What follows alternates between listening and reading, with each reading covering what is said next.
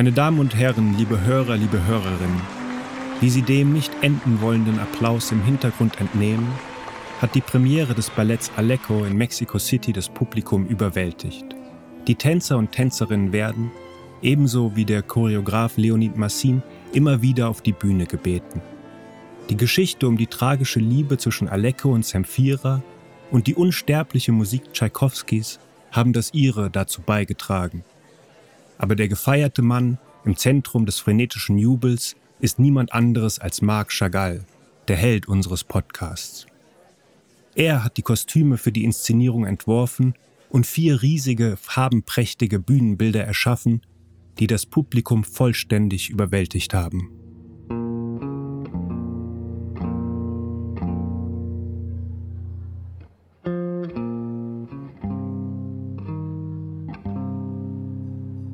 Sie fragen sich jetzt vielleicht, wie wir nach Mexiko gekommen sind.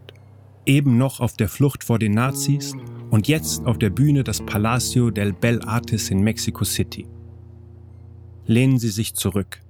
Ich bin Leon Joskowitz und dies ist der dritte und letzte Teil des Schirn Podcasts zur Ausstellung Chagall, Welt in Aufruhr.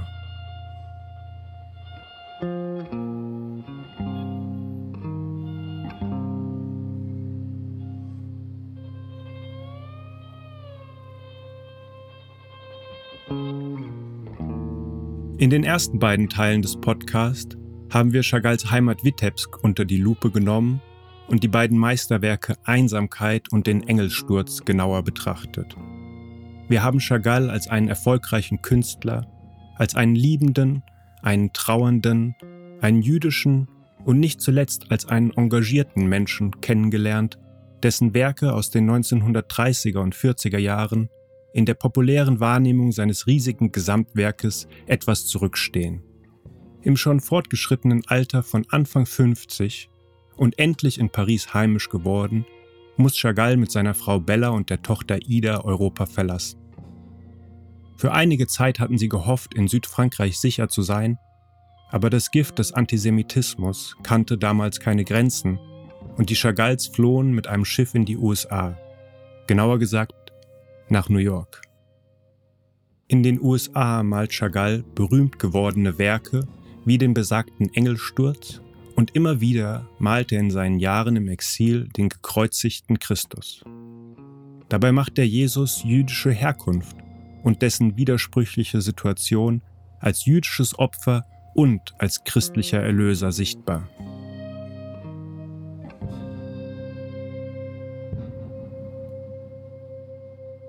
Chagall nimmt also Stellung. Seine Kunst ist nicht gegen die Welt immun, sie ist nicht seicht, nicht kitschig. Im Gegenteil, sie ist ein Zufluchtsort, die Kunst selbst ist ihm Heimat und Exil. Dort kann er sich dem menschlichen Leiden stellen und dort hat er ihm etwas entgegenzusetzen. Während er als Mensch dem Hass und der Gewalt ausweichen muss, um zu überleben, nimmt er es in der Kunst mit ihnen auf eine außerordentliche Qualität, die Chagall mit vielen großen Künstlern und Künstlerinnen teilt und die auch für eine weitere eher unbekannte Seite seines Schaffens gilt. Die Gestaltung von Kostümen und von Bühnen für das Theater. Bereits in den 1920er Jahren hat er am jüdischen Kammertheater in Moskau gearbeitet und Freude an der Ausgestaltung ganzer Bühnenwelten gefunden. Im Exil in den USA ergibt sich dann die Möglichkeit, daran anzuknüpfen.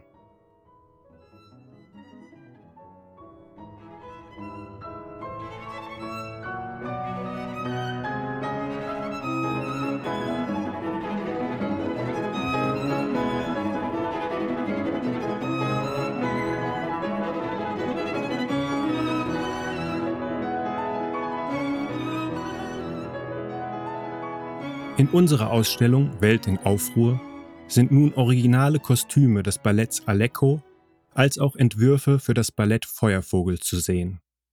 Zudem ein altes, etwas unscharfes Schwarz-Weiß-Foto, das Chagall vor dem Bühnenbild zum letzten Akt von Alecco zeigt. Chagall steht vor dem riesigen Gemälde auf einer Leiter und er sieht glücklich aus. Er lacht. Hinter ihm reitet oder fliegt ein Pferd mit einem leichten Gespann über die Kulisse einer Stadt auf einen herrlichen Kronleuchter zu. Das Foto hält eine Geste Chagalls fest, die einladend und stolz wirkt. Er freut sich sichtlich, den staunenden Zuschauern sein Bühnenbild zu präsentieren. Heute haben diese 9 mal 15 Meter großen Bühnenbilder im Aomori Museum of Art in Japan eine neue Heimat gefunden, wo sie 2006 zum letzten Mal ebenfalls in einer Ausstellung über die Jahre im Exil gezeigt wurden. Hören wir nun die Kuratorin der Ausstellung, Ilka Förmann. Sie erzählt, welche Rolle die Arbeiten fürs Theater in der Ausstellung einnehmen und wie es überhaupt dazu kam, dass Chagall den Auftrag für Alecko erhielt. Ähm, wir zeigen zum Beispiel ja äh, diese Kostümentwürfe und Bühnenentwürfe von Chagall, die vielleicht erstmal so ein bisschen befremdlich sind innerhalb der Ausstellung, weil sie eben auch so was Lebensfrohes haben und man das gar nicht mit dieser Zeit in Verbindung bringt. Aber tatsächlich ist dieses Projekt, ähm, was Chagall eben äh, kurz nach seiner Ankunft in Amerika in Angriff nimmt, ein ganz wichtiges Exilantenprojekt auch. Nämlich alle Leute, die äh, an diesem Projekt beteiligt sind, der Choreograf, viele von den Tänzern, ähm, aber auch die Musik, auch die Geschichte, kommen aus einem ganz ähnlichen Kulturkreis wie Chagall. Und da ist natürlich auch so ein das, ist so ein Moment, der, ähm, wo er sich sozusagen wieder so verbinden kann mit dem, äh, Kulturkreis, aus dem er kommt. Und das sind immer so ganz wichtige Momente im Exil für ihn.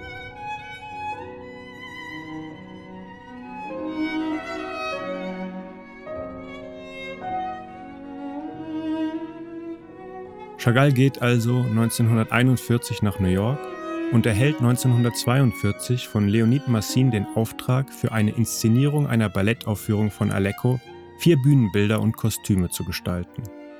Das Stück beruht auf einem russischen Langgedicht von Alexander Puschkin und sollte mit Musik von Piotr Tschaikowski vertont werden. Genauer gesagt griff der Choreograf Massin auf das Klaviertrio in A-Moll Opus 50 zurück, das Tschaikowski 1882 schrieb. Die Musik gilt als ein Höhepunkt elegischer Stimmungsmalerei in der romantischen Kammermusik und trägt die Widmung à la mémoire d'un grand artiste zur Erinnerung an einen großen Künstler.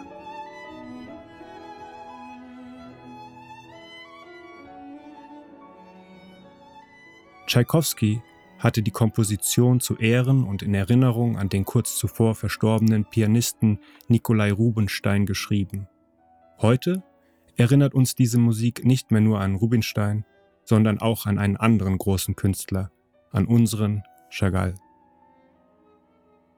Das Ballett Alecko erzählt die tragische Liebesgeschichte zwischen Alecko und Zemfira.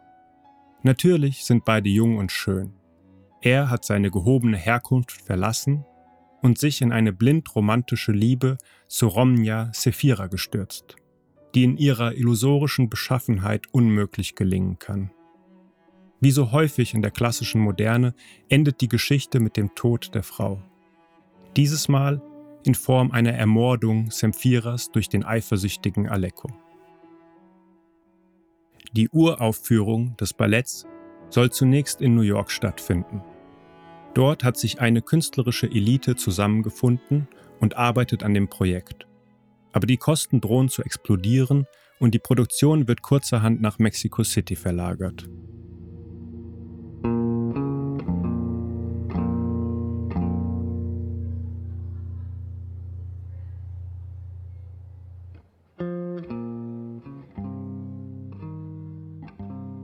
Gemeinsam mit Massin und einem ganzen Tross von Tänzerinnen und Tänzern reisen Marc und Bella Chagall im August 1942 nach Mexico City, wo einen Monat später, am 8. September, die Premiere im Palacio de Bellas Artes gefeiert wird. Wie wir schon wissen, war die Aufführung ein voller Erfolg. Bella zählte mit und der Vorhang soll sich nach ihren Erinnerungen sage und schreibe 18 Mal wieder geöffnet haben.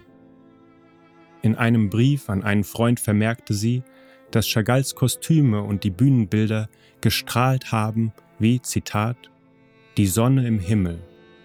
Sie haben das Theater mit Licht und Freude geflutet. Das Publikum rief nach Chagall, und als dieser sich endlich auf der Bühne zeigte, kannte die Begeisterung keine Grenzen mehr. Obwohl Chagall vor der Aufführung fast nur im Theater war, um alles fertig zu bekommen und danach gerade mal zwei Wochen in Mexiko verbrachte, hat das Land durchaus Eindruck auf ihn hinterlassen. Wieder in den USA malte er eine Serie von Gouachen, die von seinen Erfahrungen und Eindrücken in Mexiko inspiriert sind. Wir sehen auf diesen Bildern Gitarrenspieler, Tänzer mit Sombreros und Frauen in traditioneller mexikanischer Kleidung.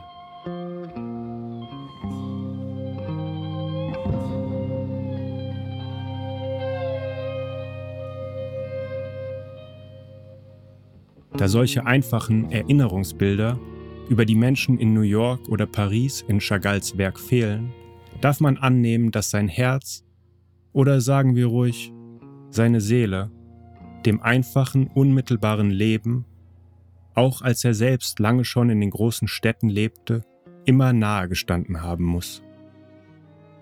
Am 6. Oktober des gleichen Jahres erfolgte dann die Premiere von Alecko in der Metropolitan Opera in New York. Später gibt es Wiederaufnahmen in Chicago und von dort stammt auch ein kleiner Videomitschnitt in der Ausstellung, der Semphira und Alecko beim Tanz zeigt.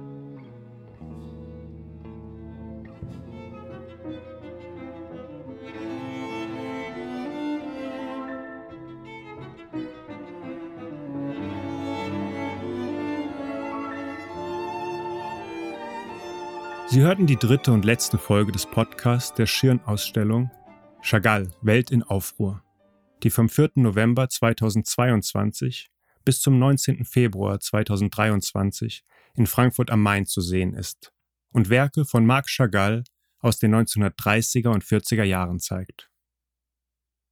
Natürlich konnten wir uns in diesem Podcast nur mit einigen wenigen Aspekten des vielschichtigen Werks Chagall aus dieser Zeit auseinandersetzen. Mir persönlich bleibt zu sagen, dass ich im Laufe der Annäherung an diese Bilder immer wieder neu überrascht wurde. Ich wusste weder, dass Chagall Bilder gemalt hat, die so dezidiert zum politischen Geschehen der damaligen Zeit Stellung beziehen, noch kannte ich seine Arbeiten fürs Theater. Und die Ausstellung hat mir wieder einmal deutlich vor Augen geführt, wie wenig es bringt, sich auf dem auszuruhen, was man vermeintlich schon weiß. Es wird in den letzten Jahren viel darüber gesprochen, dass alles immer schlechter wird. Und sicher gab es für uns hier im Westen glorreichere Jahrzehnte. Aber bei diesen pauschalen Urteilen verlernt man leicht den Blick für die Details und die Nischen, in denen das Neue entstehen kann. Vielleicht ist die Chagall-Ausstellung der Schirn ein gutes Beispiel dafür, dass es sich lohnt, nicht immer gleich alles in einem Satz festhalten zu wollen. Vielleicht kann sie uns lehren, dass selbst so berühmte und vermeintlich bekannte Künstler wie Chagall immer neue Seiten offenbaren und dass es an uns ist, sich Zeit zu nehmen, um sich einer Sache, einem Werk und vielleicht auch nur einem einzigen Bild ausführlicher zu widmen. Dies hilft, neue Perspektiven einzunehmen und beispielsweise zu erkennen, dass Chagall, ein Mensch Freilich, ein herausragender Mensch, aber eben nur ein Mensch, in der Lage war, gleichzeitig sein Leben zu retten, im Angesicht einer taumelnden Menschheit Haltung zu bewahren, politische Bilder zu malen und die Herzen der Menschen mit Freude und Glück zu fluten. Gehen Sie also in diese Ausstellung oder in eine andere Ausstellung oder hören Sie einer Musik zu. Lassen Sie sich darauf ein und machen Sie sich Ihr eigenes Bild. Mehr Infos zu Tickets und zum Programm der Ausstellung finden Sie auf schirn.de. Und wer noch mehr über Chagall und die Ausstellung erfahren möchte, dem sei zur weiteren Lektüre der Katalog der Ausstellung empfohlen. Er ist im Hirma Verlag erschienen. Mein Name ist Leon Joskowitz und ich bedanke mich bei der Kuratorin Ilka Förmann für die Gespräche bei der Schirn und dem Schirn-Mack für die Zusammenarbeit, bei Isaac Dentler und Barbara Stollhans für ihre Stimmen, bei Geräuschlabor für die Musik und bei Ihnen, liebe Hörer und Hörerinnen, fürs Zuhören.